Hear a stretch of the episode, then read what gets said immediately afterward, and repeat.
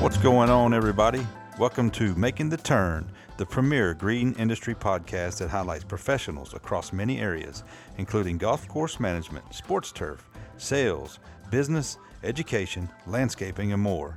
Making the Turn is hosted by me, BJ Parker. I've spent nearly 25 years in the green industry, mostly as a golf course superintendent, and now I want to bring the knowledge and insight from myself and the many people I've met and continue to meet along the way. Making the Turn will provide valuable content for those looking to learn from others, gain useful tips and tricks, and be better in their daily lives. You can find Making the Turn on Apple Podcasts, the iHeartRadio app, Spotify, or wherever you listen to podcasts. Please be sure to rate, review, share, and subscribe. It helps keep the podcast growing and getting better. Thanks for listening, and welcome to another episode of the Making the Turn podcast. What's going on, everybody? Appreciate you joining me. Just wanted to jump on here real quick. I'm super excited about you listening to the podcast. This latest episode turns out it was the longest episode that I've recorded. It was with John Klinsman, the head of grounds at Ensworth here in Nashville, and it was a really good podcast. We had a great conversation. Um, just didn't know where to to stop the thing. It was so good, and we talked a lot about some personal stuff, some some personal development, and it was i think you're going to get a lot out of it. I know i did. So I, I, I, think that you're going to enjoy hearing his story hearing some of the things he's dealt with throughout his life. We certainly didn't cover everything that we could possibly cover but we covered a lot.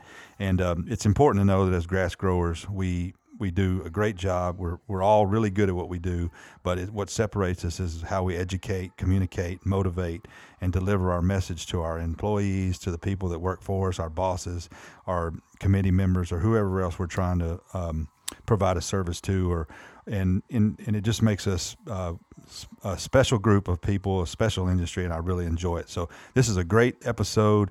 It's a long episode, it, and and I know you're going to enjoy hearing John's story. And it was fantastic to sit down with him and talk about several things that are going on with him and how he b- battled through and got th- to where he is now at the um, at Ensworth. So uh, thanks for joining. Appreciate you listening and enjoy the episode.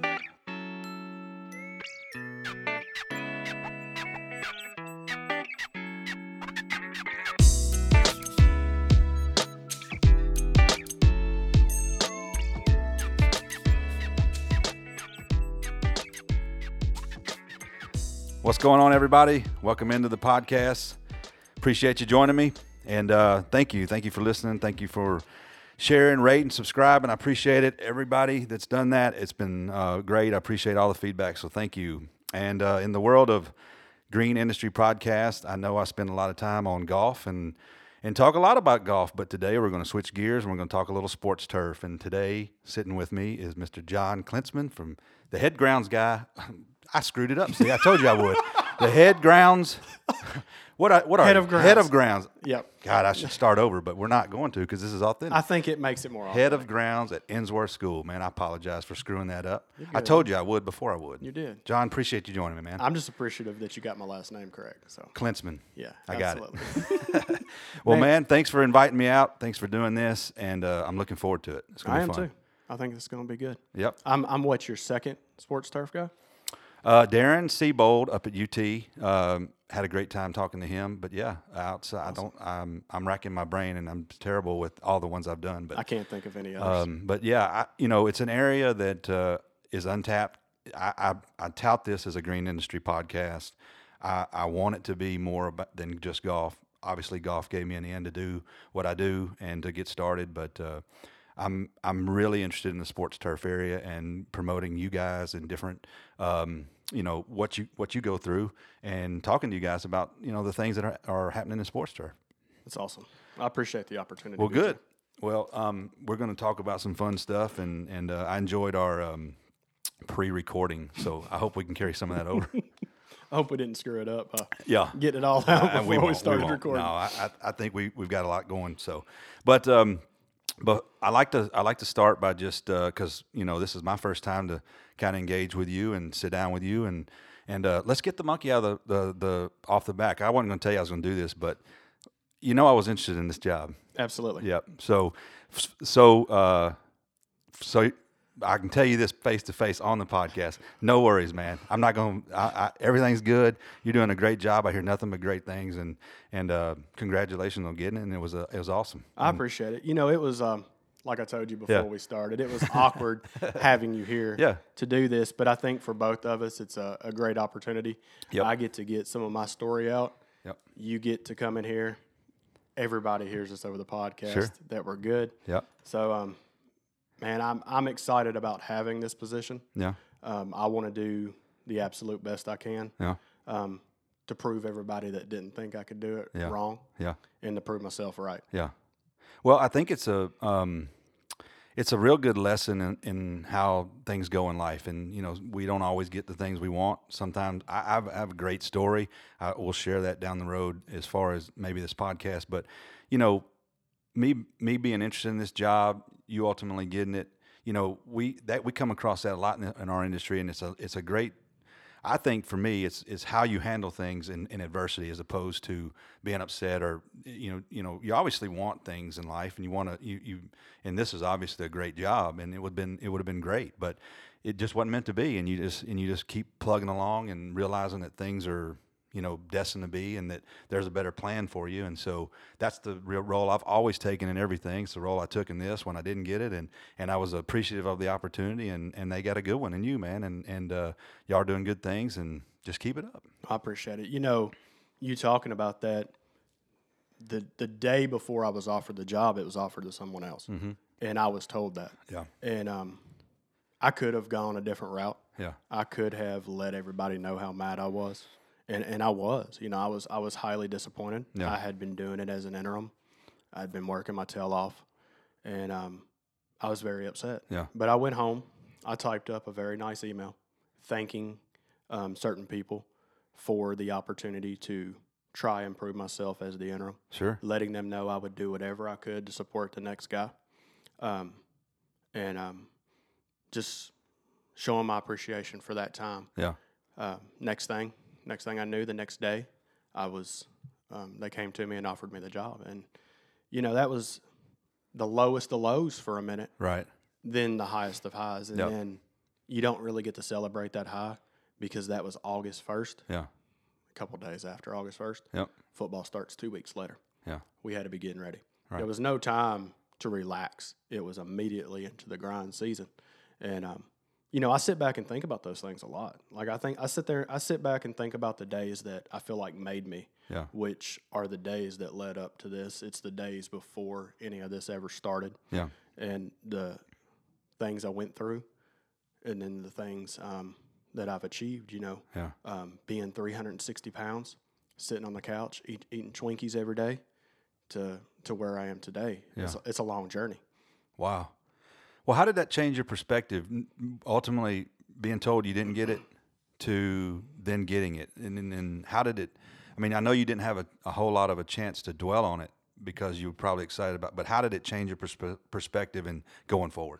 Well, being completely honest, and I haven't actually said this to anybody except for maybe my wife. Yeah. It put a chip on my shoulder because now I know I'm your number two, and I might have been their number three at that Yeah. point, but they had told me they offered it to someone else, so I Yep. think it kind of messed them up there a little bit. Right. Um, I might have been their number five. I don't know.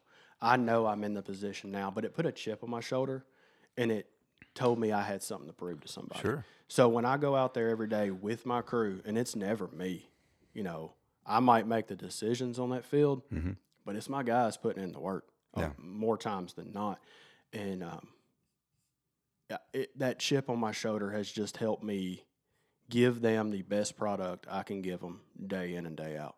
And I told you earlier, we fail daily, Sure. but I think we fail in life daily. Yep. So if I'm giving them everything I've got and I'm proving the doubters, Uh-huh. and there were plenty of them, Right. if I'm proving them wrong, then I'm I'm doing what I need to do. Yeah. You know, it's the moment that I start proving those guys right that I need to start worrying. Yeah.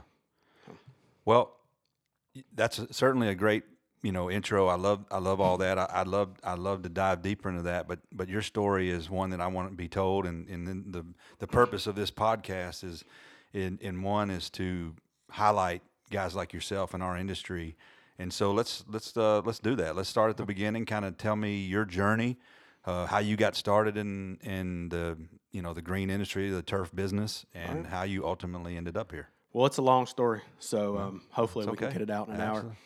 hour. Um, I'm I'm 38 years old. Mm-hmm. I have a 20 year old next March, so I had a kid early. Yeah.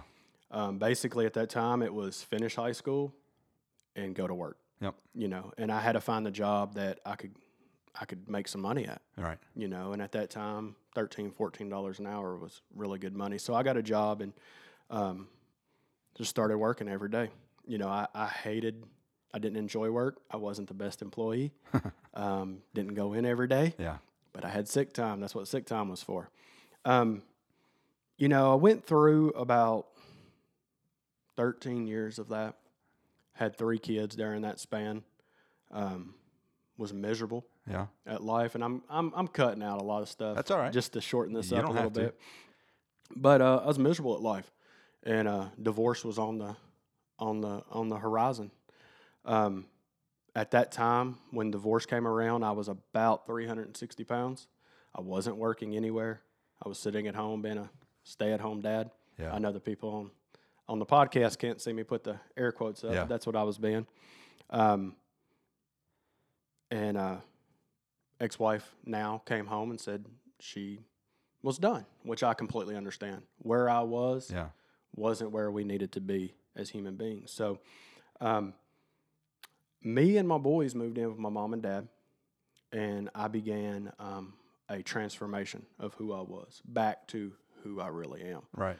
And um, lost a lot of weight. I lost about 180 pounds in less than a year, um, and started raising my boys the right way, Yeah. better, showing them some work ethic. But during that time, I'm looking at I'm looking at what I want to do, and I still can't figure it out. I'm doing some landscaping on the side at that time, and because I'm living with my parents, you know, certain things are taken care of. We got a roof over our head, and I just need some spending money to, Right. to take care of the boys. So, um, fast forward a couple year and a half or so, and I find my my current wife and I reconnect. We had dated when we were 16 years old. Um, we had gone our separate ways. Like I told you, I, my ex-wife was pregnant when I was 17, so um, there wasn't a whole lot of teen years there Sure. for for me. And um, we reconnected, and um, when we reconnected, I uh, I told her sister that I was going to make her fall in love with me, and um, her sister thought I was wrong. At that time, my current wife was um, her name's Carrie. So if I reference Carrie, you know who I'm talking about. Yep. She was battling breast cancer, and she wasn't interested in um, in love. You know, love had was long gone at that time. So Right. I just kept being persistent, man. You know, it's just like trying to get a job in the green industry. You got to be persistent. Yep. And um, I asked her out. I swear to you, BJ, right here, um, as sure as we're sitting here, I asked her out a hundred times, and a hundred times she told me no. Yeah. And so I somehow ended up coaching her her nephew in a baseball team on a, on a baseball team um, in a rec league, and um, she came to the first practice, and the rest is history. She fell in love. Yeah. Um, we um, she told me as we be you know got more and more serious and had gotten married. She said that she didn't want me just working. She wanted me to enjoy what I do. She Yeah. didn't care how much money I made. She didn't care what I was doing, as long as I loved it. Yeah. Um, and about that time, there was a job come open at the Smyrna Golf Course, and I was able to get in there, get in the door. Um, I became a full time employee at the Smyrna Golf Course, working for Monica, um, and I discovered that I absolutely loved it. Mhm. Like I loved being up at the butt crack of dawn. I loved cutting cups. But I think what I enjoyed more than anything was the constant learning. Yeah. Man, for a kid who, you know, had never enjoyed going to work, I didn't miss a day. I was there a year and a half. I didn't miss a day. Yeah. Didn't call in one time. I didn't like using vacation. I liked being at work because something changed every day Yeah. and I wanted to see what it was, you know. And I, every time we did something, it didn't matter if Monica was, if we were top dressing, it didn't matter if we were verticutting, it didn't matter if we were spraying. I wanted to know why we were doing this. Yeah. Like, what is this? So, um, we had a pretty rough summer one summer, summer, and um, Monica was out. She had gotten sick, and um, I was being leaned on a little bit to lead the crew. Now, I wasn't ready to lead a golf course. I never thought I was ready to lead a golf golf course. Um, there, no way. Yeah. But I was looking for more. So I had gone to the um, to Hal. I don't mind saying his name. I had gone to Hal Laughlin, Yeah. and know I, ha- I had told him that I was interested in like a assistant role, you know. And at that time, I was even I had started doing research, and I was like, you know, an, an assistant in training would be awesome. Is Yeah. what I would kind of like to be, but I, I need more money. You know, ten dollars. I think it was ten dollars and thirty cents an hour at the time. yeah. It's really hard to put shoes on your kids' feet when they need shoes. So I um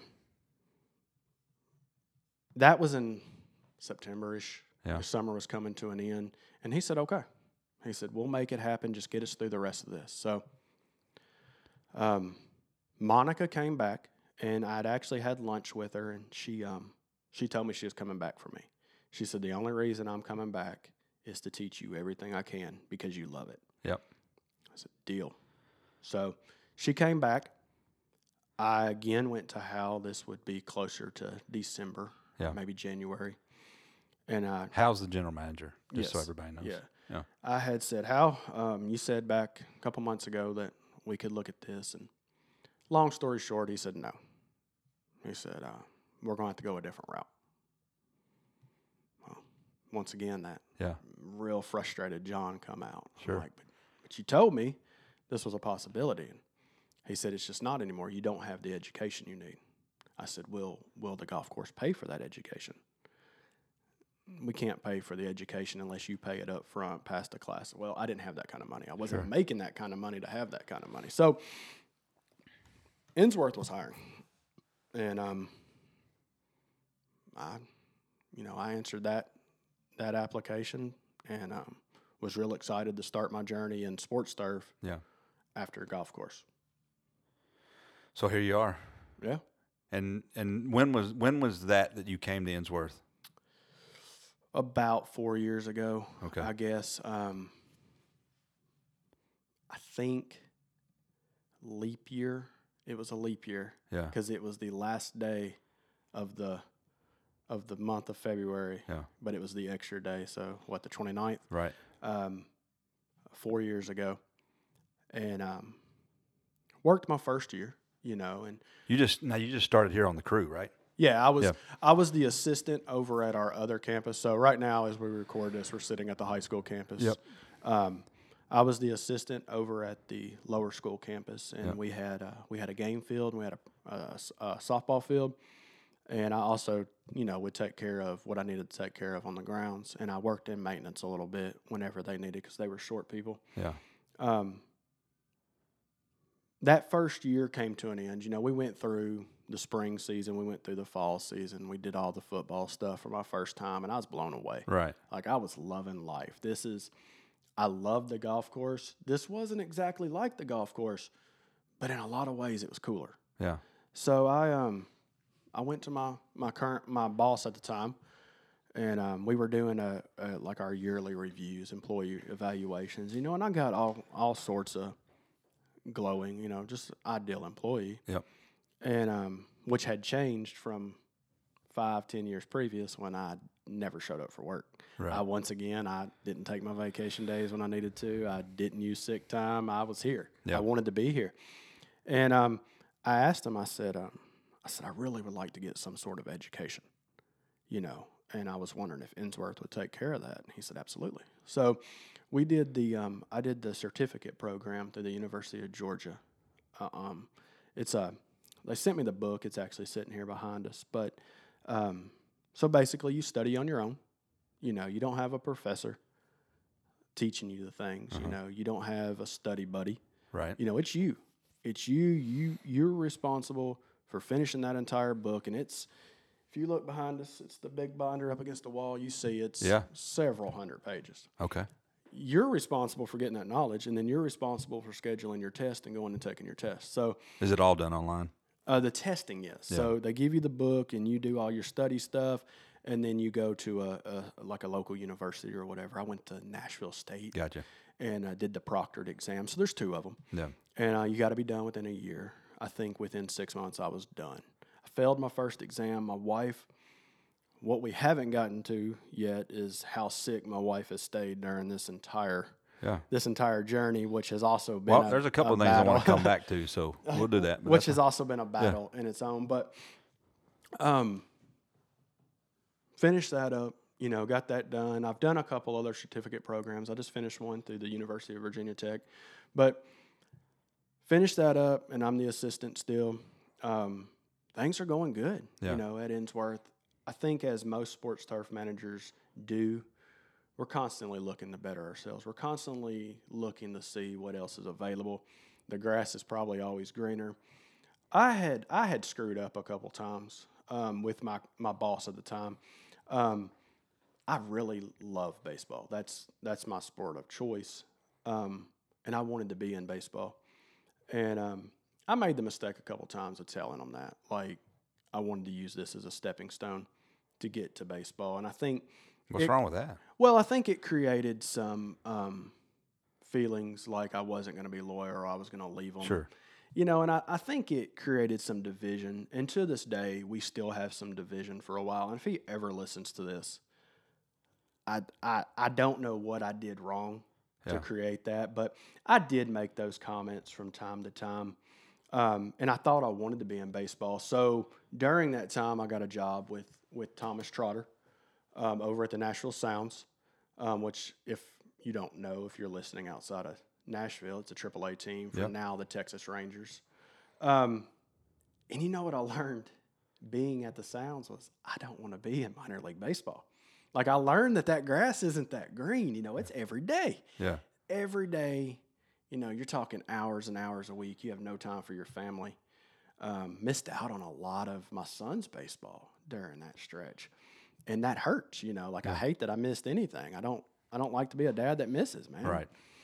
So, worked there from March to leading into.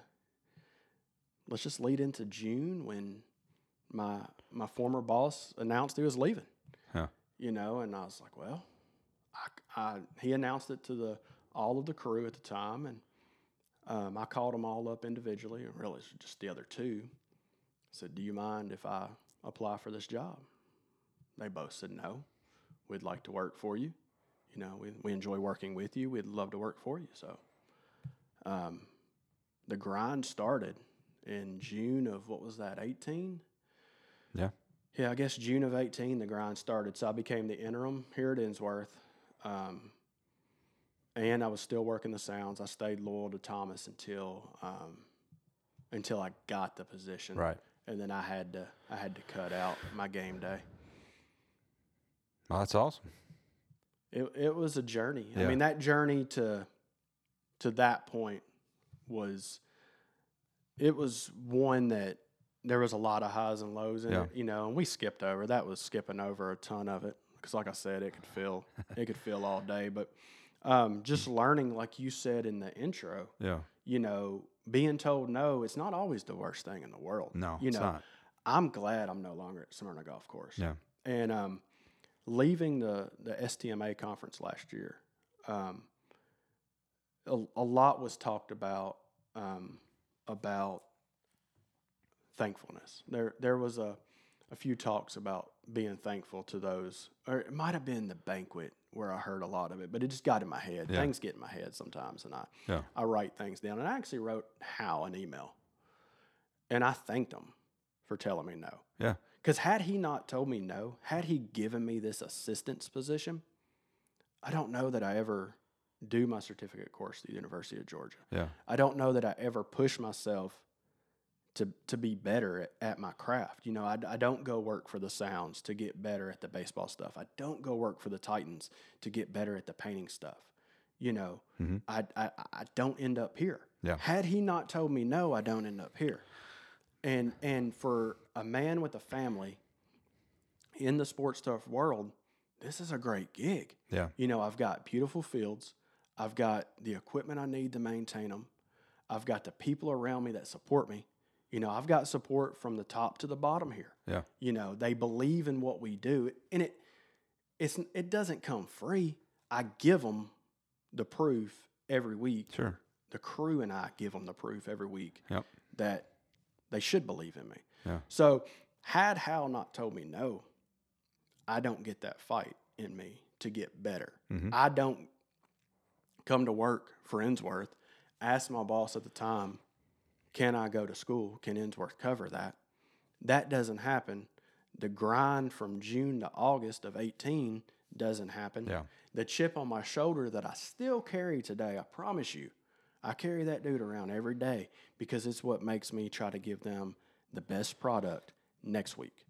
Oh, for sure. I, you know, I was, I didn't want to interrupt you, but, it, you know, I, I think it's, I think it's imperative that we learn from our failures and things that don't go our way, and, and it's how we respond to them. And you could have reacted a, a lot of different ways, but you're right. I mean, for whatever reason at the time, you don't know why a certain situation happens the way it does, but you know, it, it works out. It tends to work out. I mean, and I've I've had my fair share. I don't share a lot of my story because I I tend to like talking with guys and getting to know them and but along the way I've shared little bits and pieces and and and you know I like I shared with you before I interviewed four or five different golf courses before I got Brentwood. And and but one of the one of the things that happened to me along the way was I love the golf club of Tennessee.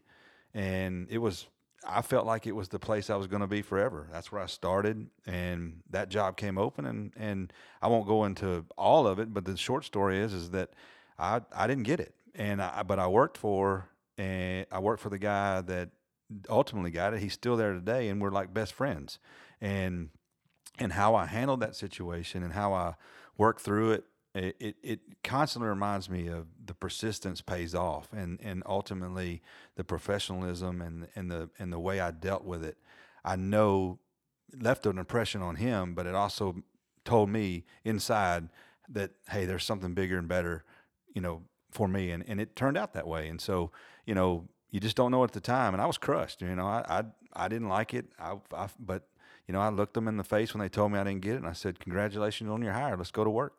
You know, they weren't getting rid of me. I mean, I had to go back to work. You know, Job to do. Still. yeah. So I mean, it, and I think it's important that we learn those those uh, you know because not everybody responds that way. The the the fight or flight mentality is well, I'm just going to leave. You, you're not going to get the best out of me. I'm not gonna say that I wanted to stick around if I wouldn't have gotten this job. Yeah. I'm not gonna say. Let's just say you got the job. No offense to you. I'm not 100% positive I would have stuck around. Mm-hmm. I don't know that I had it in me. I know I would have tried to. Yeah. But I think I would. I would have talked you into it. I think Promise I, you. I think I would have been looking to move on. Yeah. Just because at that point I would have felt like my my chances at promotion here down the road are very slim. Yeah. You know what I'm saying? If they pass on you once, they might pass on you again. I don't I can't say what Yeah, I would have hard. done. I do know this is a great place for me to be Yep. with my family. My in-laws live in Kingston Springs. My par- my parents live in Smyrna. I've got kids. It's hard to move Yeah. you know so I, I can't i can't tell you if i would have been here or Yeah. not i can tell you that i love where i am Yep. and i'm glad i'm here but i don't know how i would have reacted had one of the other four candidates no matter who it would have been Right. would have gotten the job um, i feel like all of that everything that happened especially here but all of that that has happened since starting in the green industry Yeah. has made me exactly who I am. It's made me, I've seen the kind of boss I want to be. I've seen the kind of boss I don't want to be.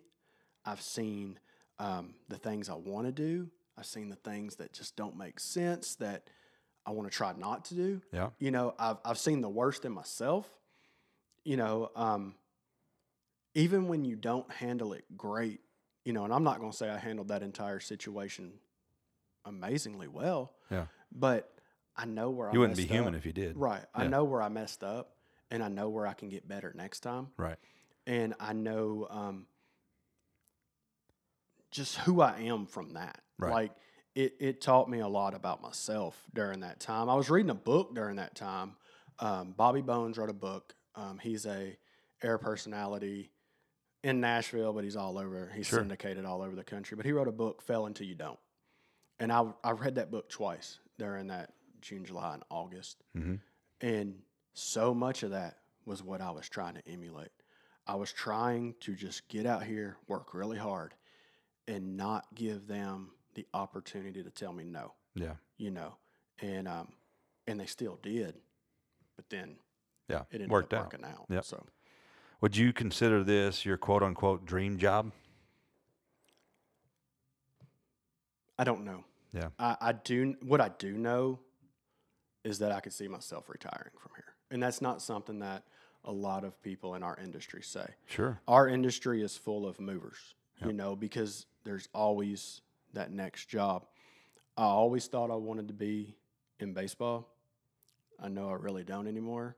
And when I need that fix, I've got the baseball stadium right you outside. got it right here. Um, for a little while, I thought I wanted to be in football. I'm in football every Friday night. Yeah. You know, I've got, I've got every sport you could think of, and I've got Ensworth is a family.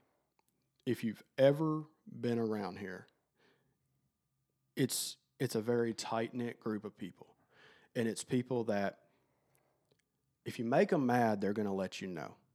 If I make my athletic director Ricky Bowers mad, I'm going to be the first to know. He's not going to go behind my back and tell Yeah. tell somebody else. He's going to come to me and he's going to let me know. Mhm.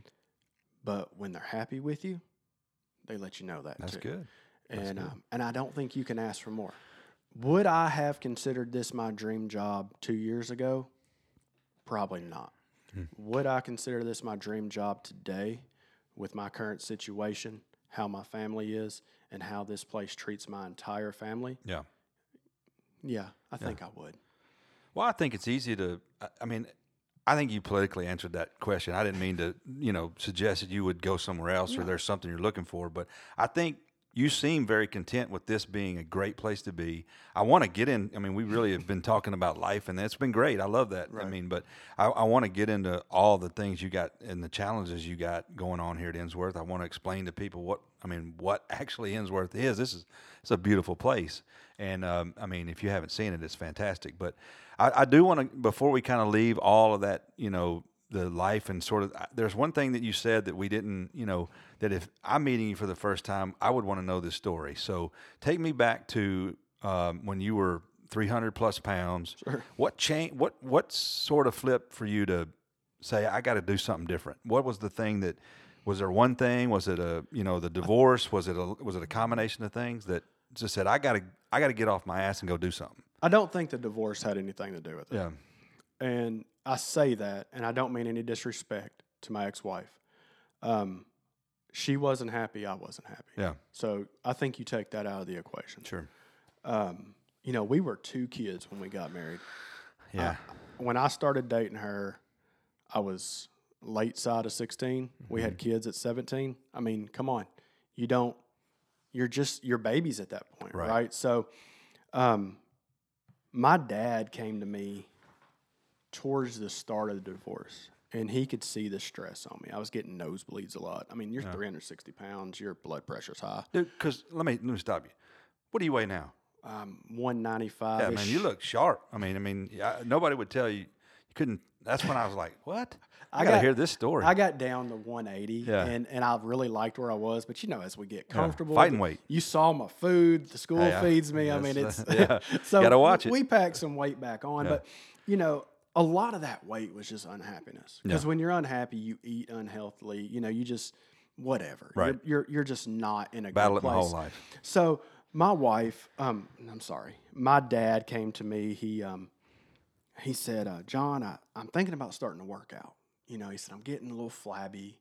Yep. Um, he's like, I'd really like to start working out, but I need somebody to hold me accountable. He's like, Would you go with me? I'm 360 pounds. yeah, it's not the I- last. I'm not interested in the gym, Dad, but I was like, Yeah, I'll go with you. You know, so I, I got to the gym and um, I would walk on the treadmill real lightly. Like I had on baggy sweatpants, a baggy sweatshirt. I was like, I don't want to be here. Yeah. Forget all you guys, like all these fit people. Y'all don't even know nothing about needing to work out. So that went on for a little while, Right. a very short period. But you know, it sparked something in me. And as I left my ex wife, as we left, and I knew it was me and the boys, I said, um, I need to be here for them.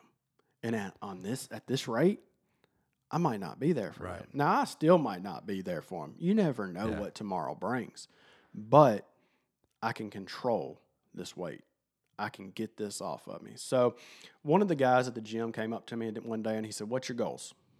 I said, Well, my goal is to lose weight, I guess. Yeah. He said, Then let's start doing it. And what he meant was let's start working. Yeah. So, man, three days a week uh, for nine months. I was in the gym. I ended up benching my then weight. So I was, if I was 300 pounds, I was benching 300 pounds, you know, Yeah. and um, just going hard, sweating constantly, drinking gallons upon gallons of water Yeah. and uh, just eating right. You know, not eating a box. I mean, at 360, there were times I put down a box of Swiss cake rolls in a day. Like Oof. that is no joke, man. Yeah. And then you know you got to wash that down, and you're not going to wash Swiss cake rolls down with water, right? so it's it's Coke, it's whatever is Yeah. bad for you. So just eating right, doing the right things. My my my kids seeing the transformation in their dad, which at the time, my now what will be 20 year old in March was he was 12 and he was 220 pounds. Yeah. And once life had changed a little bit, he came to me. He's like, Dad, I want to lose weight. I go, Let's do it, kid. I would never would have pushed that on him. Yeah. I never would have said, You need That's to lose tough. weight. Yeah. But when he came to me and said, I want to lose weight, Yep. let's go. Let's go. And ended up getting him down. I think he got down to about 170. Real, I mean, he's a real tall kid. He's slim. And he's kept it off because Yep. he doesn't want to be back there. He doesn't want to be back to sweatpants every day. yeah. When you're 360 pounds, you don't wear blue jeans. You just can't. They're not. Right. They don't make them that big, I don't think. But, you know, he likes life now as far as Sure. clothing goes. So it's turned into a good thing for him. Well, you know, that's important that and you show I mean, a lot of times our kids are you know, they watch us that that's their only example and I know I, I failed my kids miserably many times and one of the things that it's been a constant battle for me was my my um, you know my up and down weight but I, I constantly tried to you know continue to keep doing something. And you know and i'm in the midst of working out and trying to get better and do things and and i want to see them i want to encourage them. You know i'm i'm from a divorced situation too.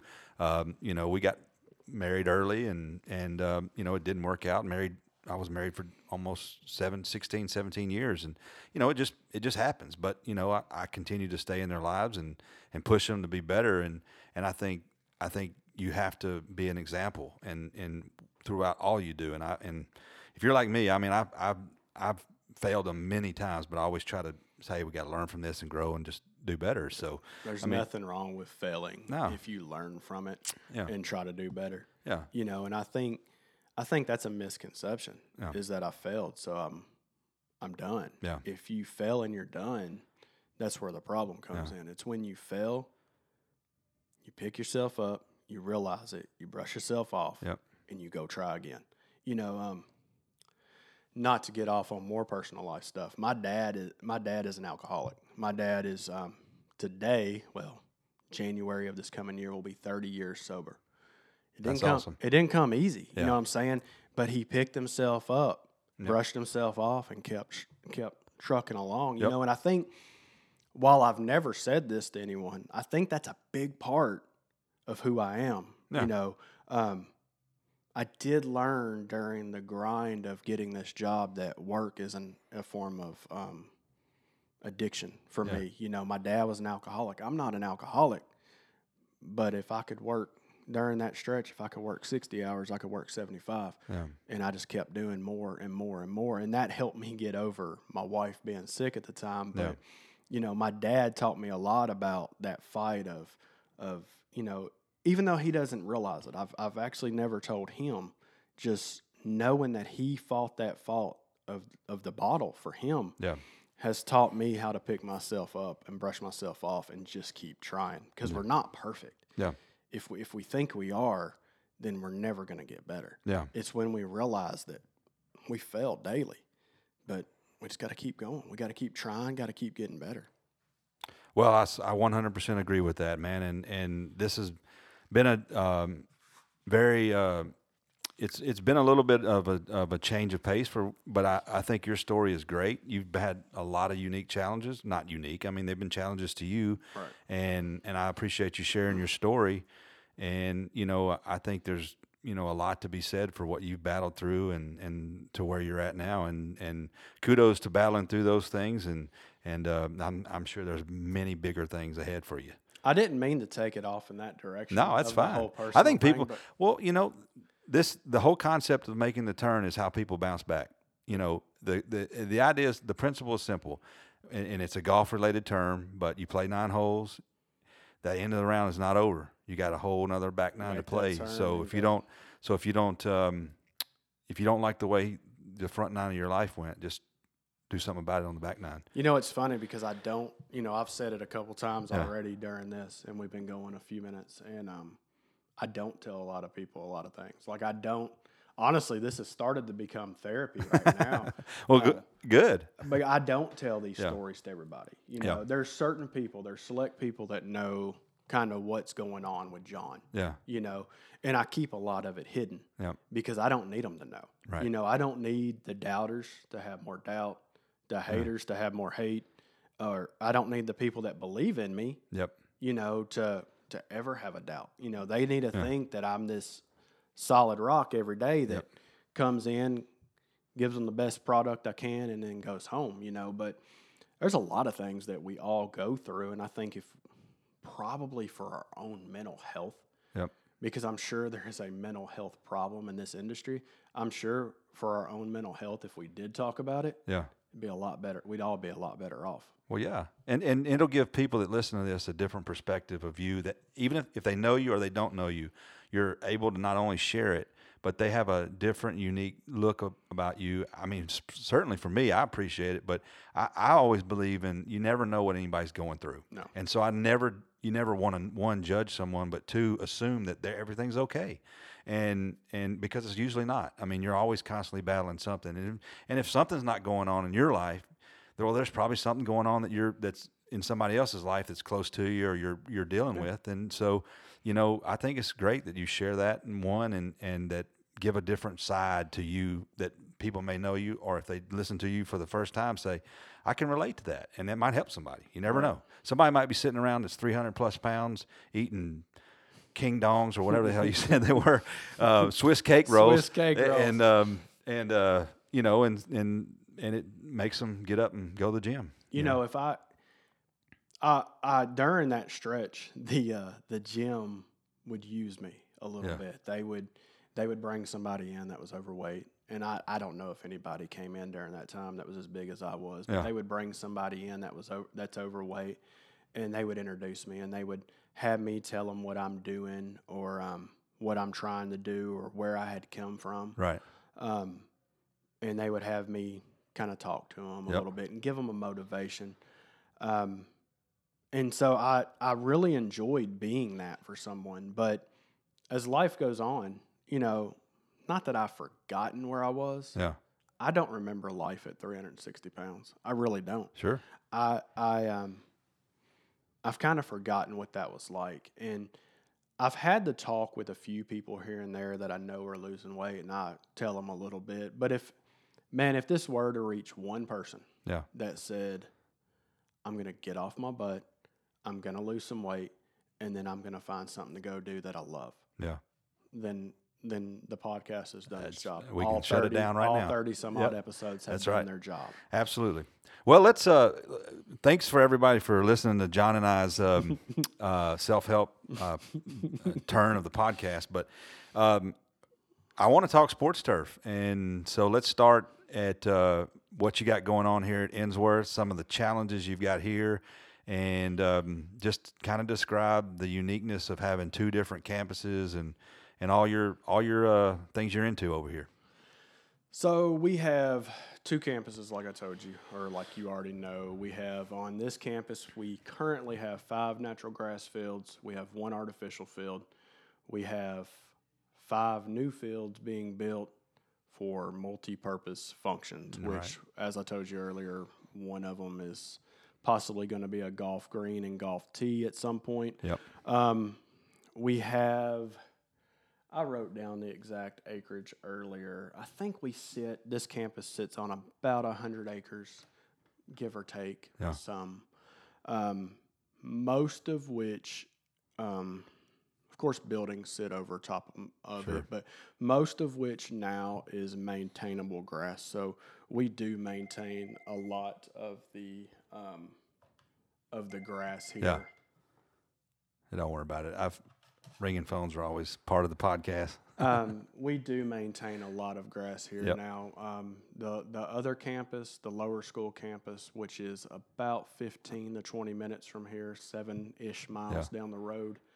Um, it has um, two sports fields and sits on a, about twenty acres of Yeah. land. Um, there's not a lot of green space there. They've we've pretty much built on every inch that we can.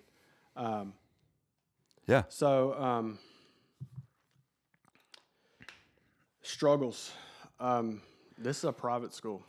Well, one we're located in what I would I mean it's Bellevue, Tennessee, but it's kind of it's west this of Nashville. Is, this is Bellevue. Yep. The other campus is Belle Meade. Bellmead, yeah. which is a higher end. yeah. Um, that's the middle school area? lower Mid- school, ele- elementary? school. Yeah. yeah. Okay. Um, that has K through eight. Yeah. Um, this school is nine through twelve. You pay to send your kids here. Yeah. It's private so, school. um, the the people who pay to send their kids here expect a level of expertise. They Right. expect expect a level of perfection. Yep. Um, and and we do our best to give it to them. Yeah. You know, we want to make sure this campus, when they drive onto this campus, is as nice as it can be. We want to make sure when their kid is playing football on a Friday night, that field is as nice as it can be. Or when their son is playing baseball on a Monday afternoon, that is the best field Yeah. with the best playability on it. Um, or let's reverse it a little bit. When their son is playing kickball in kindergarten over at the lower school, Yeah. I want to make sure we want to make sure that the fields are safe, that they're beautiful, but not only the fields, that the campus is beautiful, Yep. that you know the leaves are blown every morning, the trash is picked up, the limbs are trimmed. Um, we just want to make sure that everything is how it should be. Yeah. Now you say campus. This is, I mean, it's like a university. It is. I mean, I a small one, but I think there's probably a lot of small universities that would be a little envious of the things we have. Yeah. We have uh, the second largest indoor swimming pool in the state of Tennessee. yeah, your facilities are crazy. I mean, Ridiculous. unreal. that tennis center we just walked through was something else. I, we got to make sure we go see Virgil over at the golf center. Yeah, we'll go see before we leave. Um, but yeah, I mean, you're talking about a, a high school with a golf center. Yeah. So we can't. not your ordinary high school. we can't halfway do things. Yeah. You know, and um, they expect perfection Yep. for everything. Yep. You know, now is perfection attainable? No. Yeah. But we give them the best we absolutely can every day. Yep. I've got a crew of me and three others. Um, one of them stays over at the, the lower school. Yeah. And then the other three of us are here. We'll go help out when needed. Um, I've got a crew that's willing to do, they're willing to put the work in Yep. to give the school what they need. They've realized that we have a good, good gig. Um, and they they get out and bust their humps for me Yeah. day in and day out. What is the um? Is that is that crew size pretty standard, or do you have help throughout the year, part time, say? No, that's our that's our crew size. Yeah, so there's you- no there's no um, interns or there's no part time help. Right. So it doesn't matter if we're in the middle of summer trying to get all of our verticutting and um, core aeration and overseeding or top dressing Yeah. done. Yep. Um, we we got that crew. Yeah. We got about a week that we have to get that done during Right. the dead period, and then we gotta we gotta be ready to move on to the next thing. Or if it doesn't matter if we're on a Thursday for a paint day, Yeah. you know, trying to give them you know end zones painted, logo painted, numbers painted, everything nice and pristine. We've Yep. got we've got just us out there. So the you don't us. farm anything out. You do it all in house. We we do all of our fields in house. We do farm out our campus landscape. Mhm. Um, they come in and mow, um, come in mow, trim. They'll do um, the tree pruning, um, plant the flowers, but we we take care of those. Do you keep them on a pers- uh, consistent schedule of what they need to do, or do they have a they have a like an action item list. I try. Yeah. You know, when you're working with an outside company, Yeah. it is very difficult to know exactly when they're going to be here and when they're not going to be here. You know, Right. I, I tried. We all have a, a controlled nature in Sure. us. All of us green industry guys want to control everything about our property that we possibly can. Yep. You got to give a little bit of that up when you're working with an outside contract group. Um, our current So they could the days could switch that they- that they show up. and they do from Yeah. time to time, and that drives me absolutely. I, I guess they would. Yeah. But what on the flip side, if I ask them to do something, and I if I called them right now and said I need you to do this, Yeah. they handle it. Mhm. They really do, Yeah. That's and good. that's where I can't ask for better. Yep. Now, do I get irritated when I come in and see that they didn't weed eat around a flagpole or a, a valve box or something? Absolutely. I Yeah. lose my mind sometimes. I'm like, why? Why did you miss this spot in the sidewalk that obviously you had to step over 27 times and there's weeds growing out of it? Yeah. How did we miss that? Yeah. Um, and I've, I've said those exact words to them. You know, they were here doing a, a pretty nice size project for me over the summer um, around the football stadium, installing some bushes, removing some bushes, making this whole area look so much nicer. But where they were working, there were weeds in the sidewalk. And when they got done and their salespeople came to look at it with me and take pictures or whatnot, the first question I asked them was, why didn't they pull the weeds in the sidewalk? Yeah. And it and it's that level of perfection Yeah. that the people that come here on a Friday night to watch a football game don't want to see. Yeah, your flower beds look beautiful. Yes, your football field It's is the little amazing. things, man. Definitely. But why are those weeds in that sidewalk? Yep. And that's the question I would have been asked. Yep. You know, that's the questions I'll get asked is that football field is dialed. You know, this flower bed is amazing. But I had to step over three weeds to get to all that. Yeah. Why? That that's the things that I'm going to be asked. So that's you want to talk about challenges. Yeah. Other than managing expectations, that's the biggest challenge is You should be at a private club sometime. I think I am. I know. That's kind of why I said that because that's the. I always said it's the little things that matter, mm-hmm. and nobody's gonna. You know, the greens are always going to be good. The fairways, tees. You know, you're going to do the stuff that you need to do well. Just like you, you're going to have your fields dialed. Everything's going to be dialed in. It's the piece of paper on the ground. It's the weeds in the beds. It's it's the little things that matter, and I I will always say that no matter what I'm doing or where I'm at, it makes all the difference in the world. you could go out there and grab one of my guys right now and ask them what matters most day Yeah. to day. And they're going to tell you it's the little things. Yeah. It's the being out on campus at six o'clock, blowing the sidewalks. It's the picking up every piece of trash that you find. Yep. And let me tell you, kids are dirty. they love to drop their trash. Yeah. It's um it's the weeds in the in the in the sidewalks that will drive me nuts every day Yeah. because those are the things we can control. I can't control if Mother Nature wants to make it 100 degrees in October with no rain. I can't control that, Right. but I can control trash on campus. Yeah. So what grasses do you deal with here? So we um Getting to the weeds a little bit. we've So, got no our, pun intended. Our stadium field is um it's uh TifSport Bermuda. Oh, Yeah.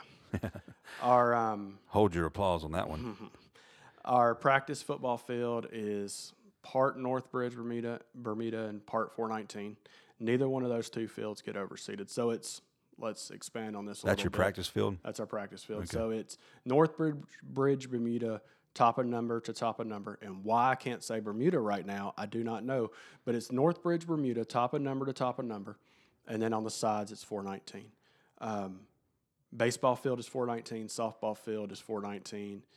The um, field A, which is right out here, is kind of like a little pop up field. It's a hodgepodge of Bermuda. Um, you you see different species all over on it. Yeah.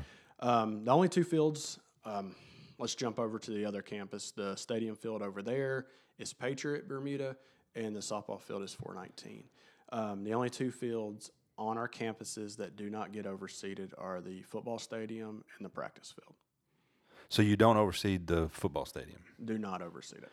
No painting or anything outside of just the numbers and whatnot. So this year, um, as you and I talked before this, we had seven games in eight weeks. Uh-huh.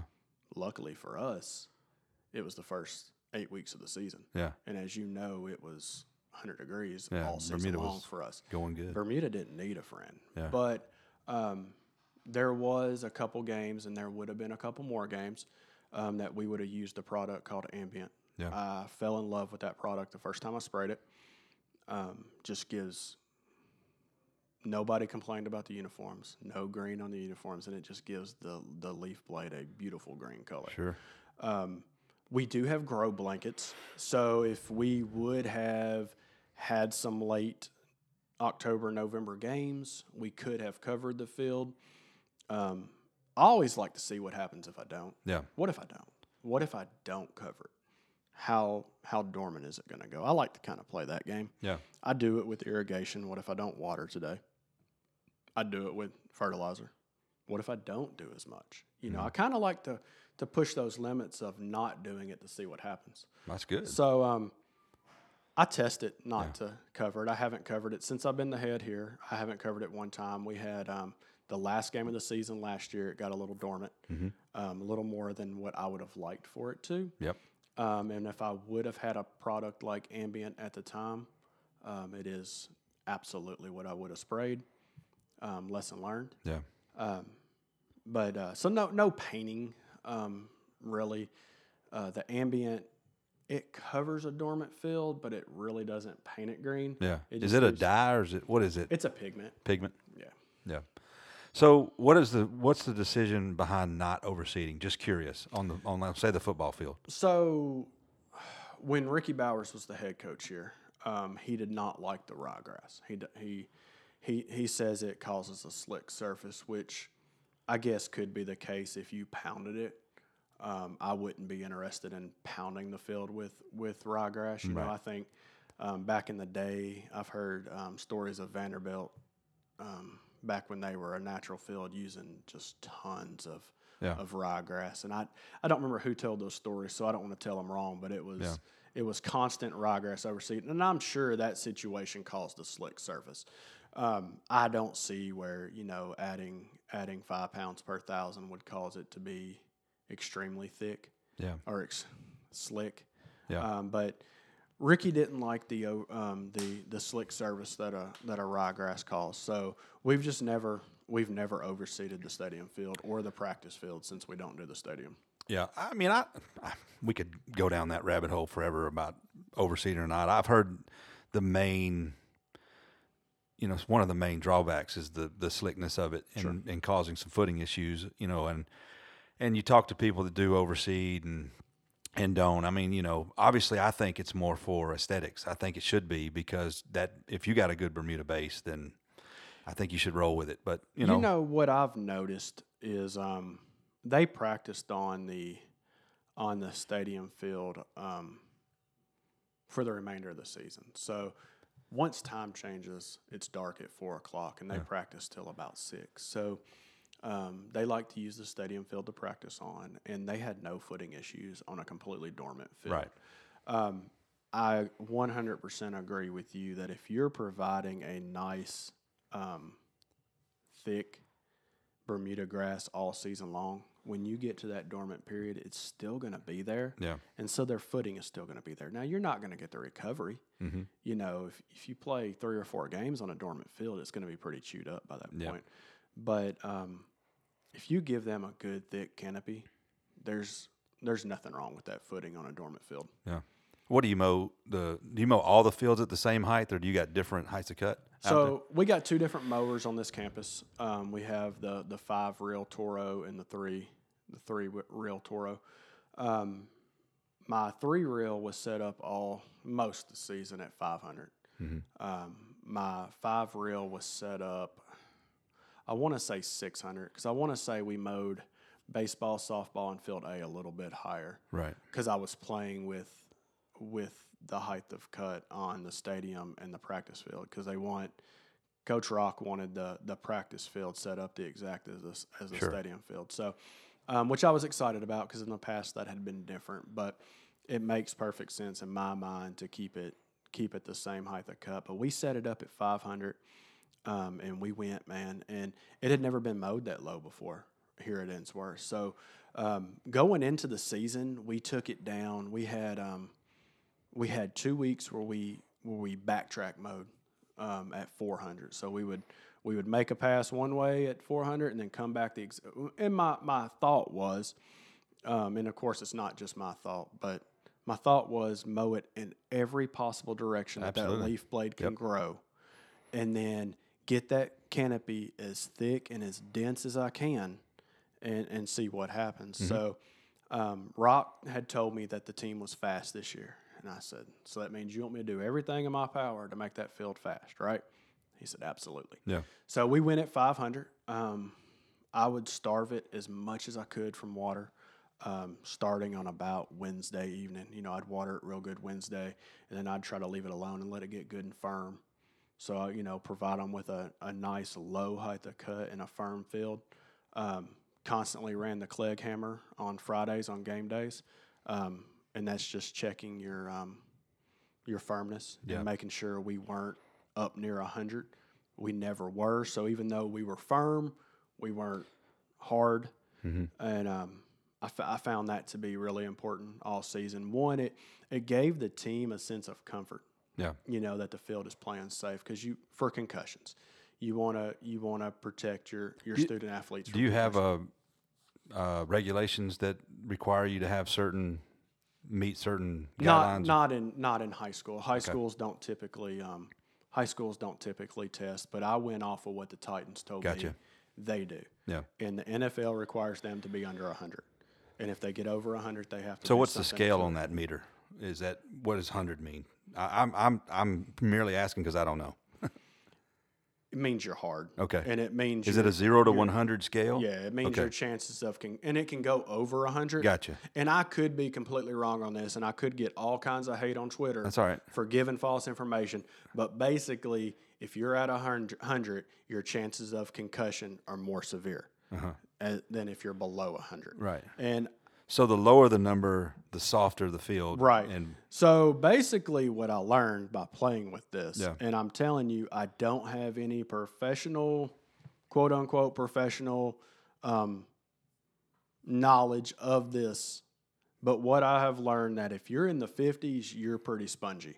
You've got a pretty spongy surface. If you're in the mid 60s, you're feeling pretty decent. If you're between 70, 80, you're about right, gotcha. um, especially for the heat of the summer. And how is that measured? How do you go about getting that? So I have a, a Clegg hammer right back here Okay. that it drops a, a metal hammer Okay. onto the field and it gives you a readout. Gotcha. Basically, do you use moisture meters as well? I do. I have a moisture meter Yeah. that I that I, I didn't use it until this year. Yeah. Um, and as I told you earlier, I like to see what happens if I don't. So what I love to do Mm-hmm. was let that thing get as low as I could to not quite the wilting point, Yeah. but right at it, like it was on the edge. Yeah. And then It I is would- Bermuda. and then I'd water it. Yeah. Yeah. And I also found that, you know, watering instead of in the past, so in the past we would water, you know, 20 minutes every other night, Mm-hmm. basically. And that's what I had, we had always done when I was coming on as the assistant. And that's what I had continued through my first year. But Yeah. I had noticed that it just didn't, didn't feel right. Right. You know what I'm saying? Have, have you ever just been on your green when you were a superintendent and it just wasn't right? Oh, you for just sure. didn't really like how it was. So when I broke that water cycle up Mm-hmm. and gave it 15 minutes at, at night, like as it was as the sun was going down and I knew everybody was off campus, hit it for about 15 minutes ish, you know, whatever the time was, and then hit it for about five minutes that next morning. I noticed in playing with that, that's not exactly what I was doing, but I played with it to get it exactly where I wanted it Yep. and that exact feel that I wanted. And it, man, it was a game changer. Yeah. Like the field went from being meh to being, yeah, that's where I want it. Yeah. And um, that was, you know, I had a, this summer I met a guy, Michael Brownlee. He's with Simplot Shout out to Michael. Absolutely. Um, you need to get him on the podcast. I've asked him. Well, Michael, come on the I podcast. That there's right there. You just got him. I There guarantee. Um, so, um, he had he had called me, and you know, I had I had been true to one product, and you know that that company or that person's going to listen and, and probably get frustrated with me. But I had been true to that product. But when Michael came by, it wasn't just selling a product to me. Yeah. It was helping me understand that next level. Like I told you, I went I did the University of Georgia certificate. Mm-hmm. I didn't have a professor giving me hands-on experience. So the hands-on experience comes when I'm here. Yeah. So what Michael provided when he came by was just a sense of knowledge. It it was never about selling a product. It really truly wasn't. It was about let me let me show you how this can change something. So he came to me, he said, "Hey, look, you don't like where it's at right now." He said, "I agree with you. I don't really like where it's at right now. This was early July." He's like, "Let's change it." Yeah. He's like, "Why don't you change your watering cycle?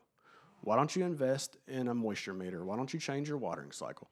Get out here every day, check it every day, same time every day." So what I got in the in the habit of doing was every day after lunch I made another walk. So I'll walk in the mornings, I'll walk before I leave. I just made another walk. And I would walk the field and I'd walk up and down about every 10, 15 yards, just checking the moisture.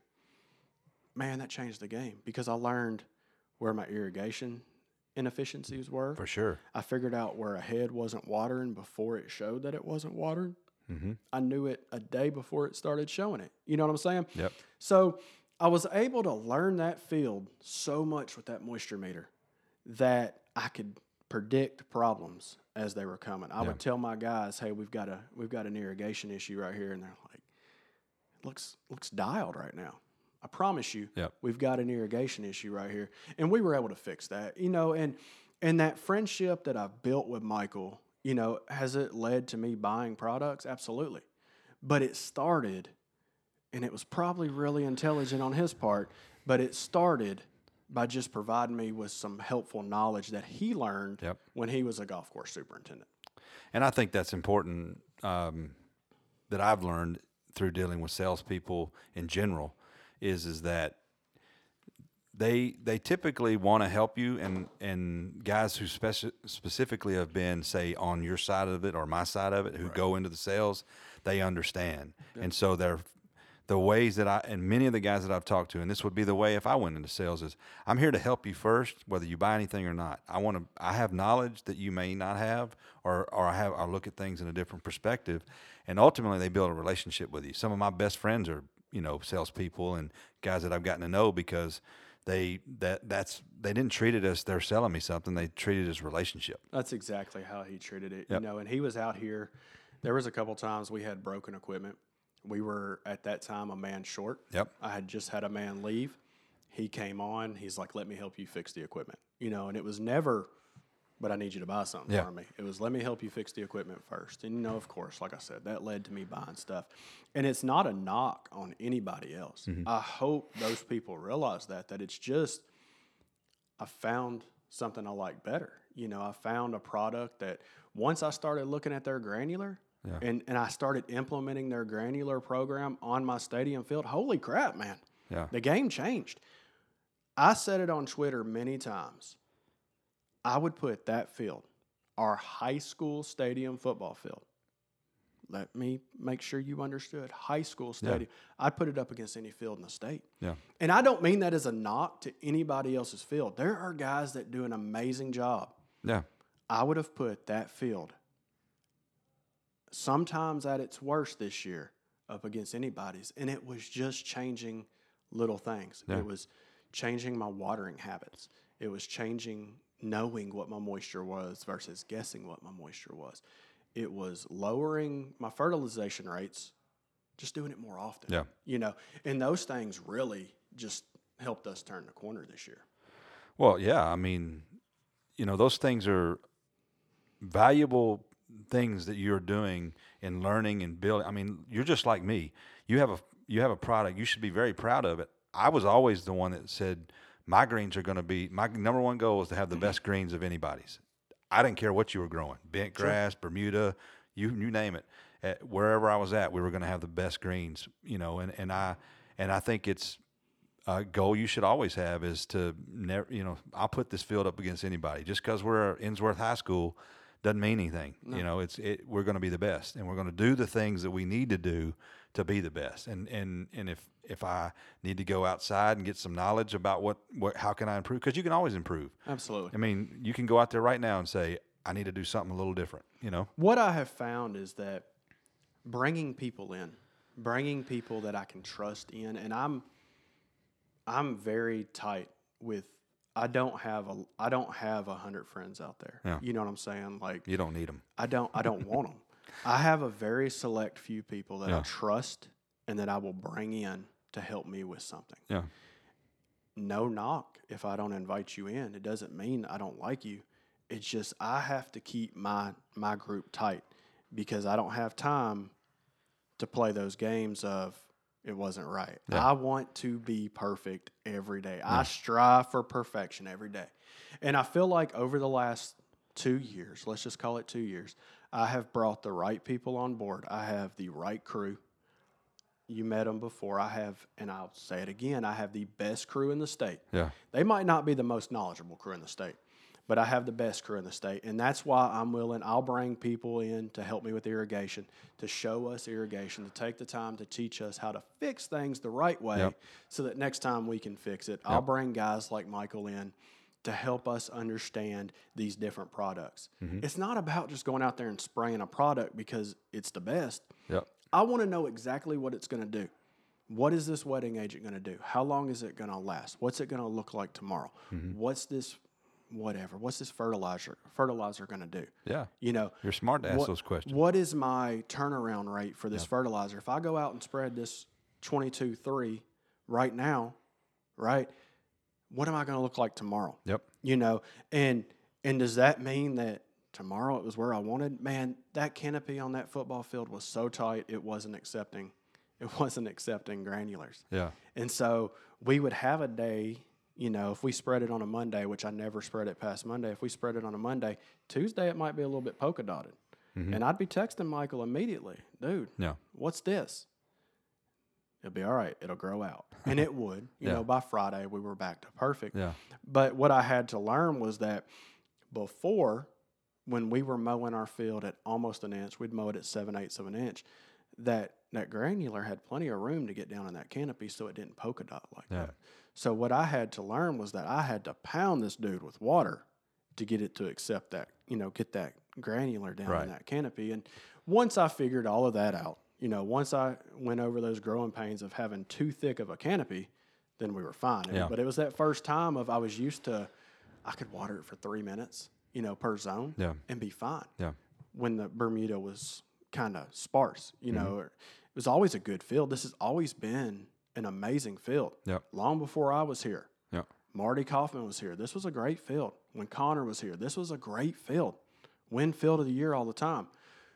But they they kept it at seven eighths to an inch, somewhere in there, and it wasn't nearly as tight. It was a lot easier to get fertilizer down in it. Yeah. I had to learn, I had to adjust and figure out how to get it down in there when this dude was tight. Yeah. Do you use growth regulator? Do Yeah. uh, well. Yes, we do use a growth regulator. We do not use Primo. We have been asked not to use Primo. Um, you have to use a growth regulator. Yeah. You really do. Yeah. Or you can't keep up. So yeah, we we I jokingly um, will say we don't use Primo. Um, it's just because there there was a misconception at one time Yeah. that Primo caused it to go brown. Um, Primo can bronze it, Sure. um, but we've gotten around that. So yeah, we we spray a growth regulator. If if coaches listen, sorry. I, you know, I, I battled that all the time in, in the, you know, golf pros. They have a love hate relationship with the growth regulator Sure. because of the, you know, you, you, you, you have to maintain it for two teams, you know, and your team, you want to provide a little bit, maybe more of an advantage or what your coaches want. And that's it. I got, you know, a hundred people playing golf with a hundred different handicaps, and you you you got to figure out a way to make everybody have fun and ha- and and get through it. You know, rough's too tall, fairways too fast, too slow, greens too fast, greens too slow, bunkers hard. You know, courses too long. All that stuff comes into play for everybody, right? So that's a ba- that's a balancing act, but. You know, there are tools like growth regulators that Right. help make our job easier. and, it's hard to explain that to people. well, when you're down at what you're, you know, because you may I don't know what your mowing frequency is, but I mean at that height of cut, you know, you need help, and and it makes and and I will say on on behalf of you that growth regulators that although that sounds like it's doing something to the growth, it's it's a it's a plant health inha- inhibitor. It helps. Right. It Absolutely. definitely makes things better. Um, it makes the grass stronger. Um, you know, everything about it makes it uh, better to respond, better to recover. It's not just lowering your ki- clipping yield and keeping it short. That's just not what's doing. You know, I think we all have things that we do that are our people don't really know that we do it or Yep. care for it because it sounds sounds bad or Yep. whatever. But if you have, I mean, you, we've all got an arsenal of products Mm-hmm. that can sit on our shelves that we can use that can make our fields better. There's no reason not to use them. Growth regulators are amazing. And, Sure. And the thing is, you can play with them and you can get them just right. You know, um, Michael Henry over at the um, Titans practice facility was having an issue where his growth regulator was bronzing his Northbridge Bermuda. Yeah. My growth regulator, we were using the same at the time. My growth regulator was not bronzing Yeah. my Northbridge Bermuda. And it took us a little while to figure it out, but basic, you know, we were spraying the exact same rates, the you know, the exact same, same time of day, the exact same water rate, what it, yada yada yada. Yep. Basically, what we figured out was that he's sitting on a sand-based field. I'm sitting on a native soil field, mm-hmm. so it's reacting different. Right. So you know, if you when you can play with those those items and you can communicate with your fellow guys that are just right around the corner, Yeah. it helps us all get better. Yeah. But getting that knowledge out to your either to your members or to your athletic director or whatever that this isn't a bad product. This is actually a really good product for your grass. Sometimes that's a little tougher. Yeah. Well, Ricky came to me. Um, I think it was game two, maybe three this year. You know, I, I believe it was game three in a row, and basically he patted me on the back. He said, "I don't know what you're doing, but keep doing it." So Yeah, I'm gonna all- I'm gonna keep doing what I was doing. I mean, that's all. That's all you need, right? I think things just get a stigma, like Yeah. the ryegrass got a stigma Yeah. of being slick. Whether it was one player slipping on it or you, as a coach you just don't like it, that's fine. Yeah. But when it comes to products that you're using, you know, trust your turf manager.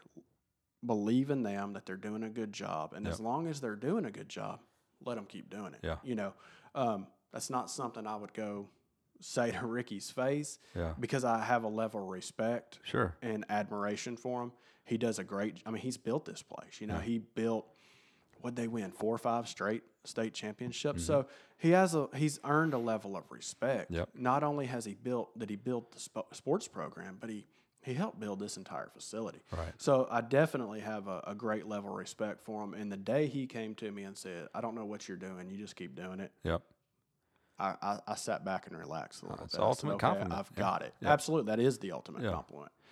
You know, um, it's one it's it's one of those things that uh, you know you always striving to you know you have bosses, you have people you have to please, and and and that ultimately determine you know your fate or your job, and and you may you may not be the type of person who needs that kind of feedback, but it's always nice to hear that you're what you're doing, the work you're doing, is is being um, noticed, you know, so to speak.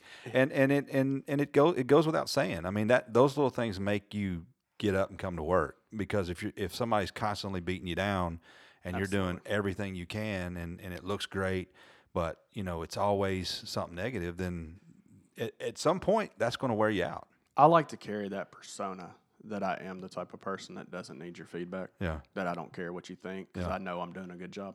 I'm not that type of person. Yeah. I'm really not. I, I carry this this straight shooter. I don't give a darn what you think. I'm gonna say what I want to say Yeah. around with me. But deep down, I need that acceptance for some reason. I don't know why it is, but I love it when I post a picture of the field on Twitter and it gets 70 likes. Like I, I eat that up, you know, Yeah. and it and Well, it, that you got to change. That's a little bit of a mentality thing right there. I, I don't I just love Yep. knowing that I'm doing a good job. Yeah. Whether it be from my followers on Twitter or whether it be Yeah. from Coach Bowers or whether it be our especially our head coach, if I'm being honest, that's the most important to me and his players is when they're happy. But Yep. yeah, I absolutely um I thrive on it. Yep. And it it not only does that chip on my shoulder make me keep pushing forward, but knowing that I'm getting some sort of praise Yeah. helps a lot too.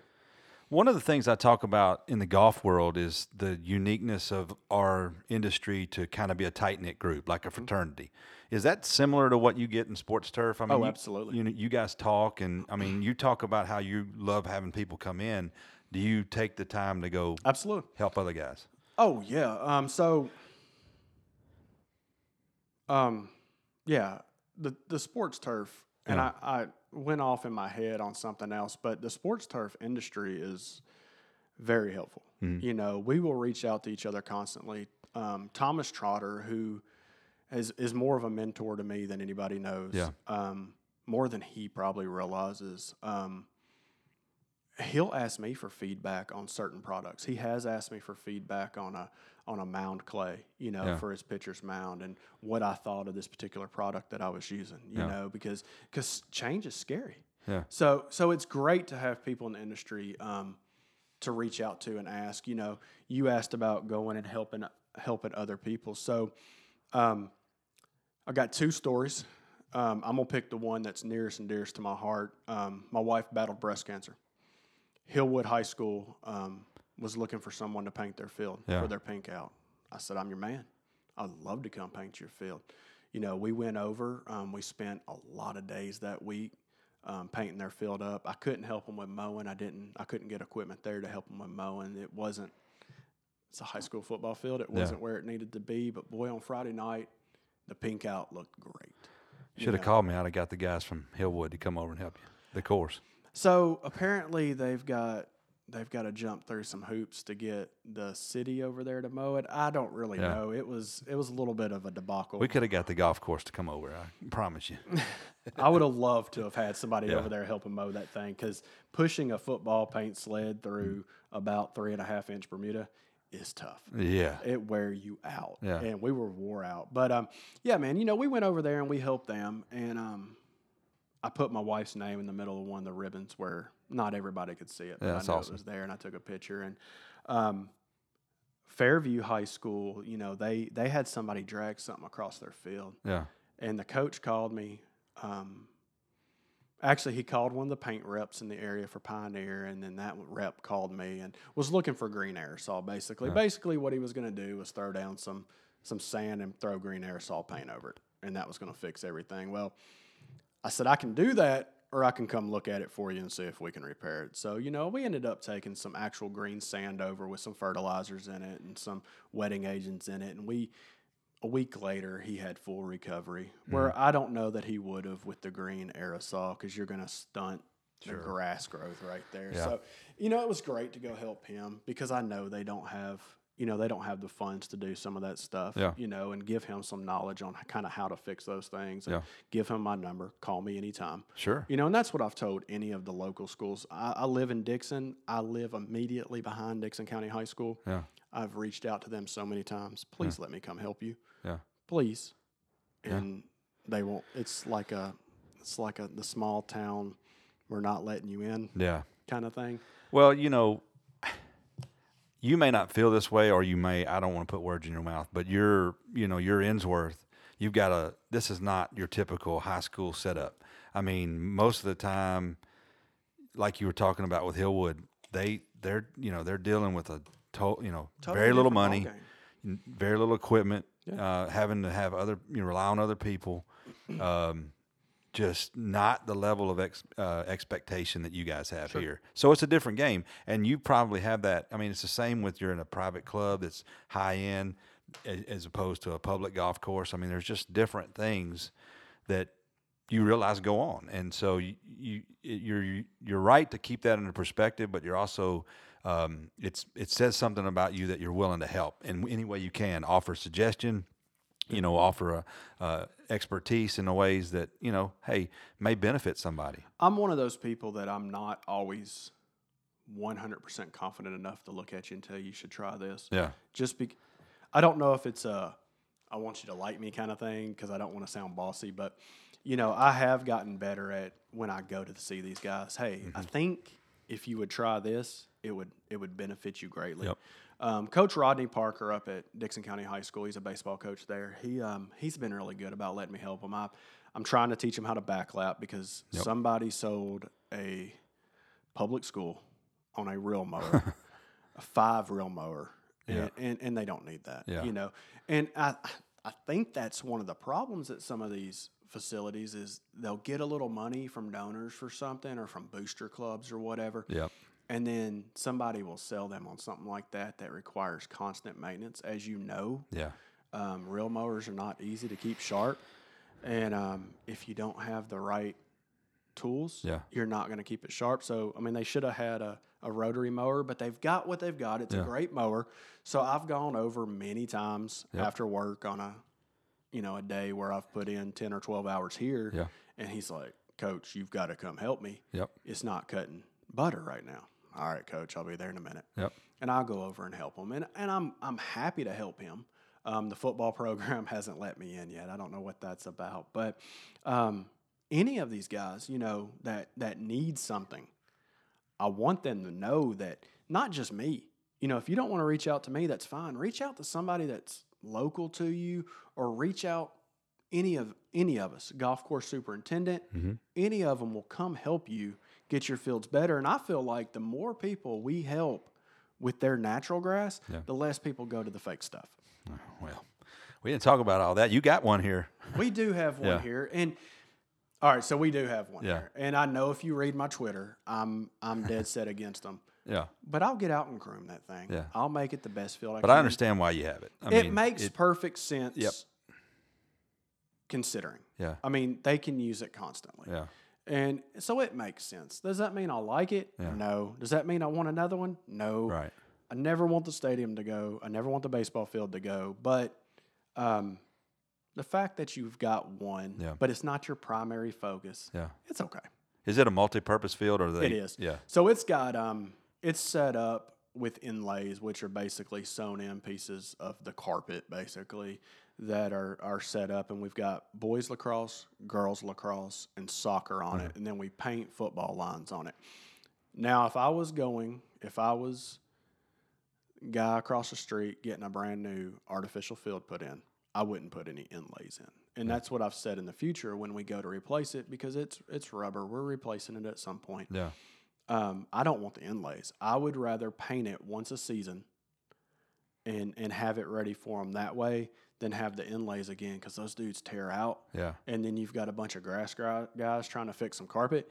It's not always the best It's situation. easy, no. I- I promise it's you. really a pain. Yeah.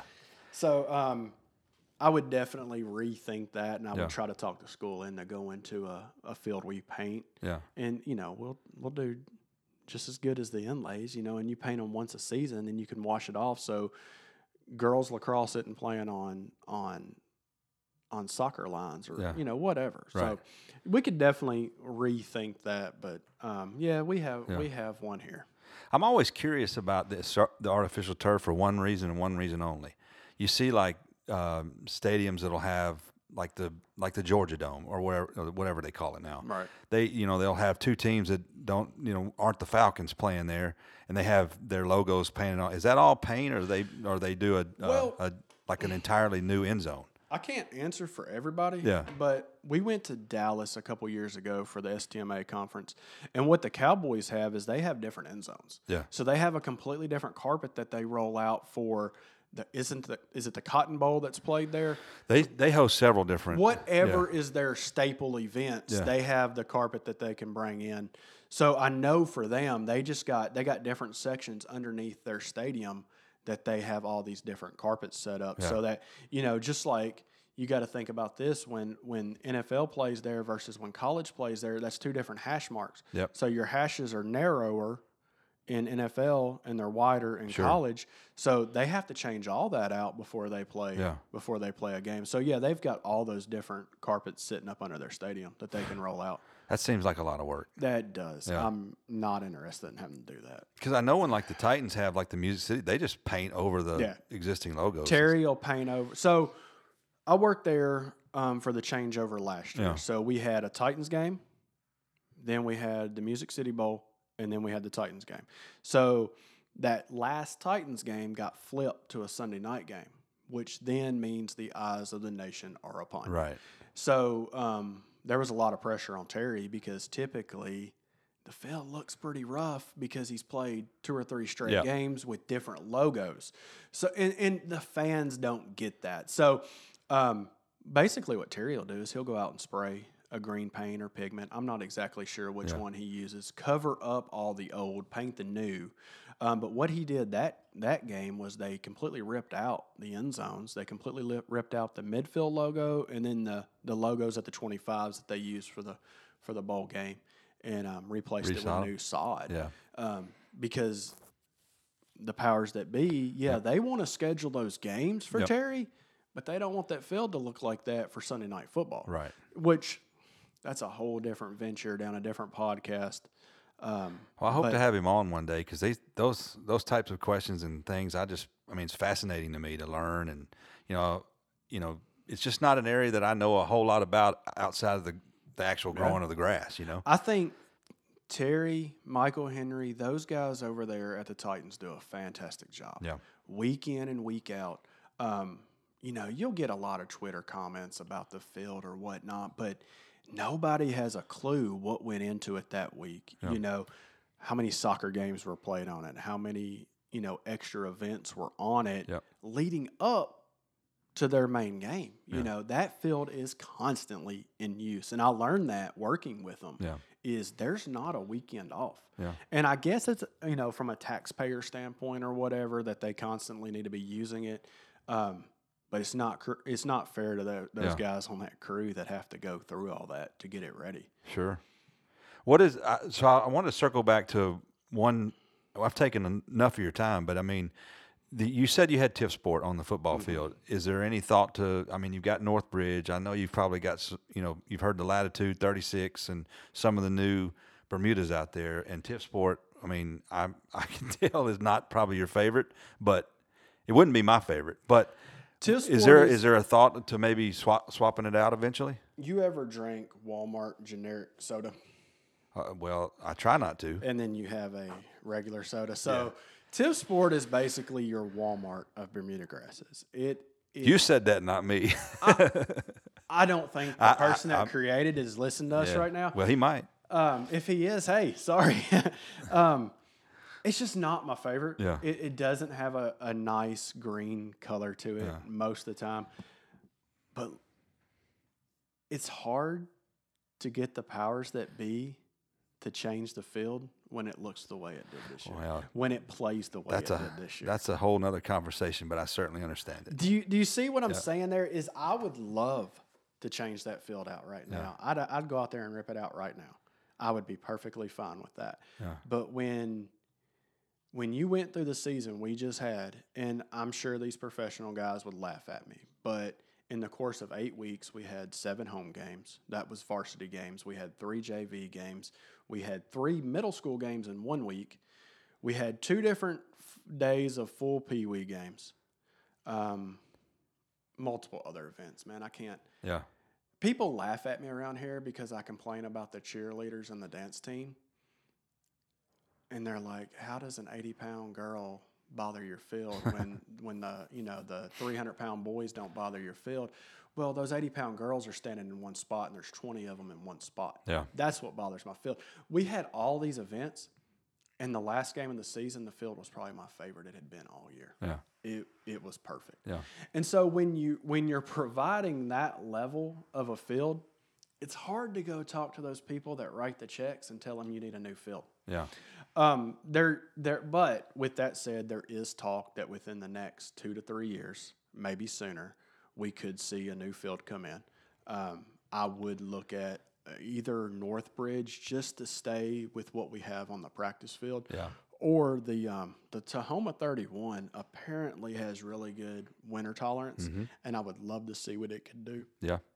here in the in the transition zone Yep. in early November when we're trying to play some playoff games on it. Yeah. So I would love to see what it could do.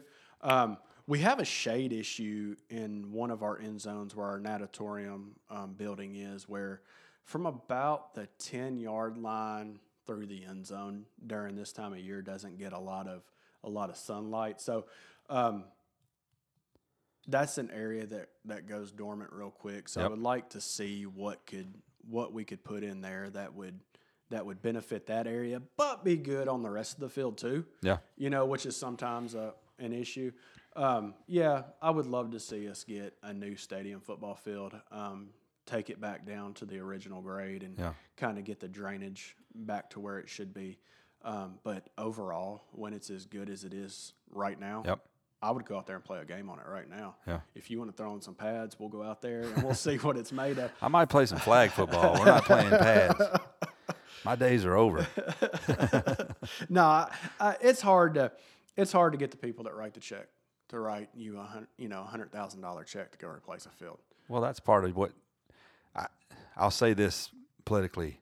That's part of what your expertise is is to understand that while you're you have great you have great field conditions that in our industry things are always constantly changing and getting better. Just like new mowers and new technology, there's better options for grass. And so um, you know, constantly not pushing it, but constantly you know, being aware of what what your options are and looking at ways to improve, or even when even when it looks like you can't. We we've had the talk and we had it a lot more this year than Yeah. we had it last year. And um, there's definitely an understanding that something's got to be done because it's just not completely where it needs to be. Yeah, Um, and I, I think I have it. I think we're at that level of within, like I said, the next two to three years, we'll see a new surface put in. yeah, And I, I really look forward to that day. Um, could be, it could be great or it could be, it could be. it's always tough. Why, why was the field better last year when you had the crappy Bermuda grass that you Yep. told us about versus this year when it's amazing? You know, Yeah. it's supposed to be this amazing Bermuda grass. Well, Yeah. things didn't go exactly right this year. That's always a that's always a tough one. Well, before we get out of here, um, what is some of the what is what is like one or two challenges that you see here that you fight that you know everybody's got challenges. So, um, what are some of the things that that as from a from the standpoint of doing your job, you know, some of the things that are challenging to you that uh, you know you deal with. just kids on campus. I mean, this is their school. Yeah. They're going to be where they need to be or where they want to be all the time. Yeah. So getting work done around them, um, we can't we can't tell a coach no, you can't use the field, Yeah. no matter when it is. So we have to be able to work around that, Yep. um, which is which is huge. Um, you know, you we run a small parks and recs program here, man. um, fields are constantly in use. Yeah. Um, we luckily during the school year get a couple hours when nobody's on them. Yeah. Uh, between that and managing expectations, which I think is the biggest, managing expectations and perception, which I kind of roll into one. If people perceive it as being how it needs to be, then it is. Yeah. And managing those expectations of what they they need to see. Yep. And um, when you get that right, when you get that exactly how you need, you're golden. Yep. Um, it's finding that sweet spot though. Yep. And I think that's the same way for all of us. You know, whether you're the head guy at the Titans, whether you're the head guy at a minor league ballpark here in town, or whether you're me at a high school. I think the same issues come up for all of us, and it's managing those expectations. Yeah. You know, um, I try to under promise and over deliver. If I can, um, if I can, if I can do that, and if I can do it well, which is what I try to do Right. every day, then I've done my job. And that's I learned that real quick here. Yeah. Um, I promise you I'll get it done. Sure. I don't make any promises on how good it'll be Yeah. sometimes, just because I can't always give you what you're going to want. Yeah. Um, I can't give you an ideal playing con- conditions when it's rained three out of the last four days, and, and you, you know you want to practice on the practice field. Yeah. Just can't do it. But what I can do is make it as good as possible, set those expectations Mm-hmm. low, and then hopefully deliver high. Yep. Well, I think you're doing a heck of a job here, my man. And um, from what I've seen, and the, you know, the place is fantastic. Uh, I've, I've I follow you on Twitter, and I see the the work you're doing, and and uh, th- I think only continue to keep doing more and, and promoting yourself and your team. It's awesome. I appreciate you sitting down and you know taking an hour and a half of your time and and um, you know doing this and telling me more about yourself. And What do I owe you for this hour and a half? You don't owe me nothing. you just get you just get some of your buddies in, in the sports turf to uh, listen and, and possibly come We- on and that You know, I've I told you when we talked late last week and when we talked when you got here, you're doing a great job with this podcast. You know, um, you you've not your fault. The dummies in the sports turf world haven't come on, and they know who I'm talking about. Um, they know I love them all, but they haven't come on. You know, and you've you've gotten a lot of your golf course superintendents. But what you've done, Well, it's hard to follow. I, it's hard to follow Darren because he's like the, the main college in the state. Absolutely. And everybody's like, "Well, I can't go on after him." But who cares? I know. Any of you guys can follow me. I promise you, you cannot screw it up any worse than I've screwed it up today. But in all honesty, you've done a great job with this. I think I told you right off the bat. I was concerned about the awkwardness. It has. This has been great. This has been an hour and a half of telling my story. Hopefully, I got it out there correctly. I don't do this well Yeah, Um, you did fine. When I when I talk to a guy, I like to be able to bounce around in different topics. You know, we didn't even reach on half of what I wanted to talk about today. I wanted to talk about my beautiful wife Yeah. and how supportive she is, even through her sicknesses. Um, but Well, you, just did. I got I got it in there. Shout out. Yeah. Um, but you do a great job with this podcast. I, like I told you, in the sports turf world, in the golf world, we've got a lot of time to fill. Mhm. You can choose to fill it with music. You can choose to fill it with books. You can Yep. choose to fill it with podcasts. I choose a little bit of everything. Yep. And and your podcast came up early on. I think it was episode two or three, and where you've come from there has been awesome. I've really enjoyed them. I've had some I've enjoyed more than others. That's Sure. any anything you're going to listen to. Yeah. Darren's was amazing. Um, Ryan Erickson's was amazing. Check those out. Check out um, Jim Brosnan, Dr. Brosnan. That was an awesome podcast. Um, I'm not saying don't check out the others. I just can't remember all of them. Yeah, me neither. Um, but they were really good. And if you're looking for some content, I'm telling you, turn it on. You know, and I'll you know I'll promote the crap out of it when this one comes out. sure. Um, I don't mind. Um, I actually I might not because I don't know if I want anybody to listen to this. Oh, sure you do. hey, man, I get a lot of peace, people listening in a lot of different countries, which is kind of cool. So. But it's definitely you're doing a great job with it. And if I can encourage an, one other sports turf manager to come on, I'm gonna call out Ryan Story right now. Ryan Story is the head over at Vanderbilt University. Yep. Um, I know he's got a great story with what he deals with. I'm gonna challenge him right now to be on within the next two months, and we'll see if we can get him on. Uh, we'll we'll do it sooner than that. I've got his email. I, I'll, I'll I'll shoot him an email and we'll we'll have him on for sure. if he don't come on, he owes me lunch. How's that sound? Well, that's between you and him. All right. well, tell everybody um, where they can find you on Twitter, on Twitter, I'm at- anywhere, social media. on Twitter. I think for me, Yep. mostly my work Yep. stuff is Twitter. So Yep. on Twitter, I'm at Klinsman underscore STM.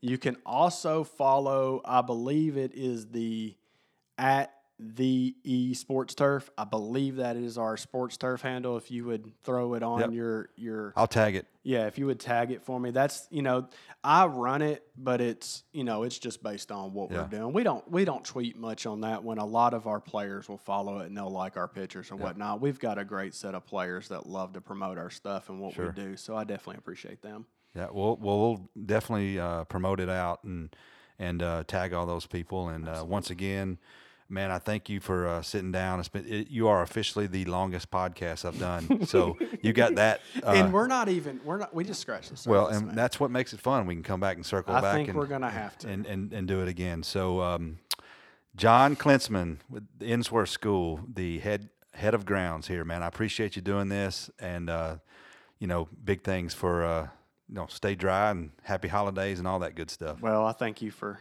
us. Well, one, I appreciate getting the monkey off our backs, and I appreciate you having me on. Well, no problem, man. Well, that's it for the podcast. Until next time, uh, be sure to rate, share, subscribe, go do all those fun things. And uh, until next time, I'll talk to you soon.